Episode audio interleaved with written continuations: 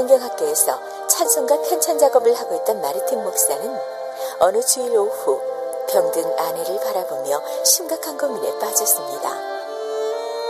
시비아가 저렇게 아픈데 그냥 두고 설교를 가야 할까?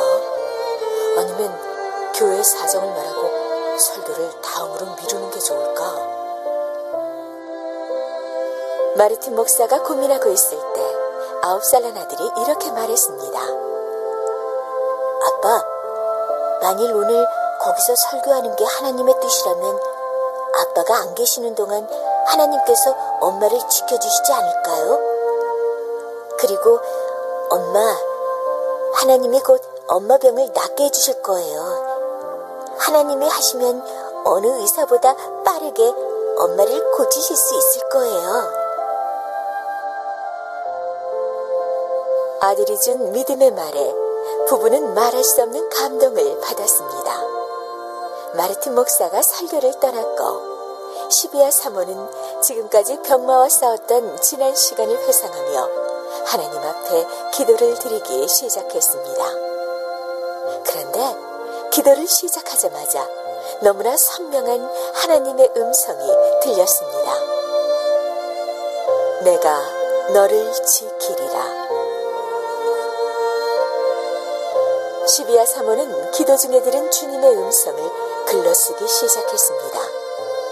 그리고 그날 밤 설교를 마치고 돌아온 마르틴 목사는 아내의 글을 보고 깊은 감동을 받았습니다. 그는 방 안에 있는 작은 풍금에 앉아 하나님이 주신 은혜를 생각하며 아내의 글에 직접 곡을 붙였습니다. 그렇게 완성된 곡이 찬송가 382장 너 근심 걱정 말아라입니다.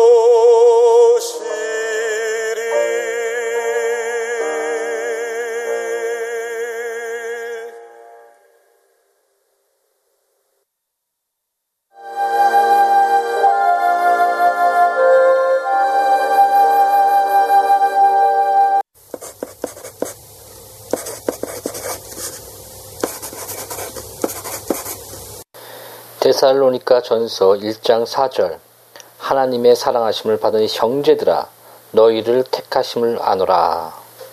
많은 사람들은 그리스도를 바라보기 전에 먼저 자기들이 택함 받았다는 사실을 알고 싶어 합니다. 그러나 그렇게는 안 됩니다.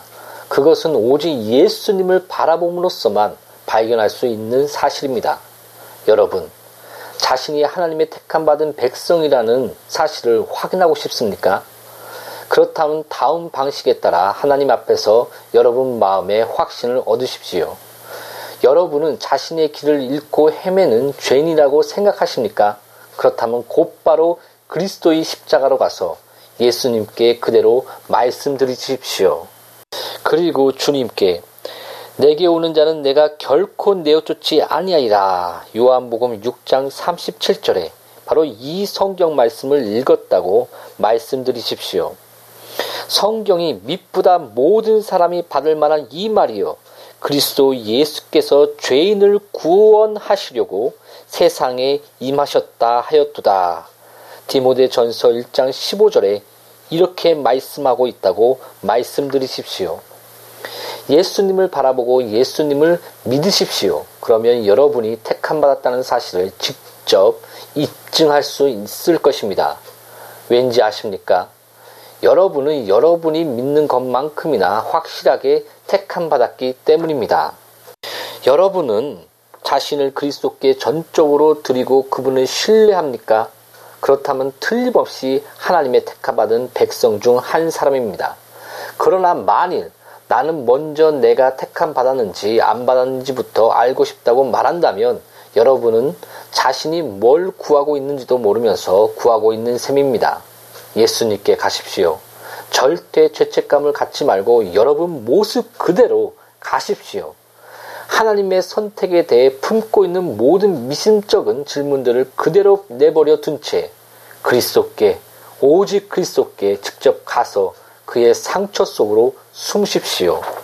그러면 여러분은 자신이 택함 받았다는 사실을 알게 될 것입니다. 성령께서 주시는 확신을 얻게 될 것입니다.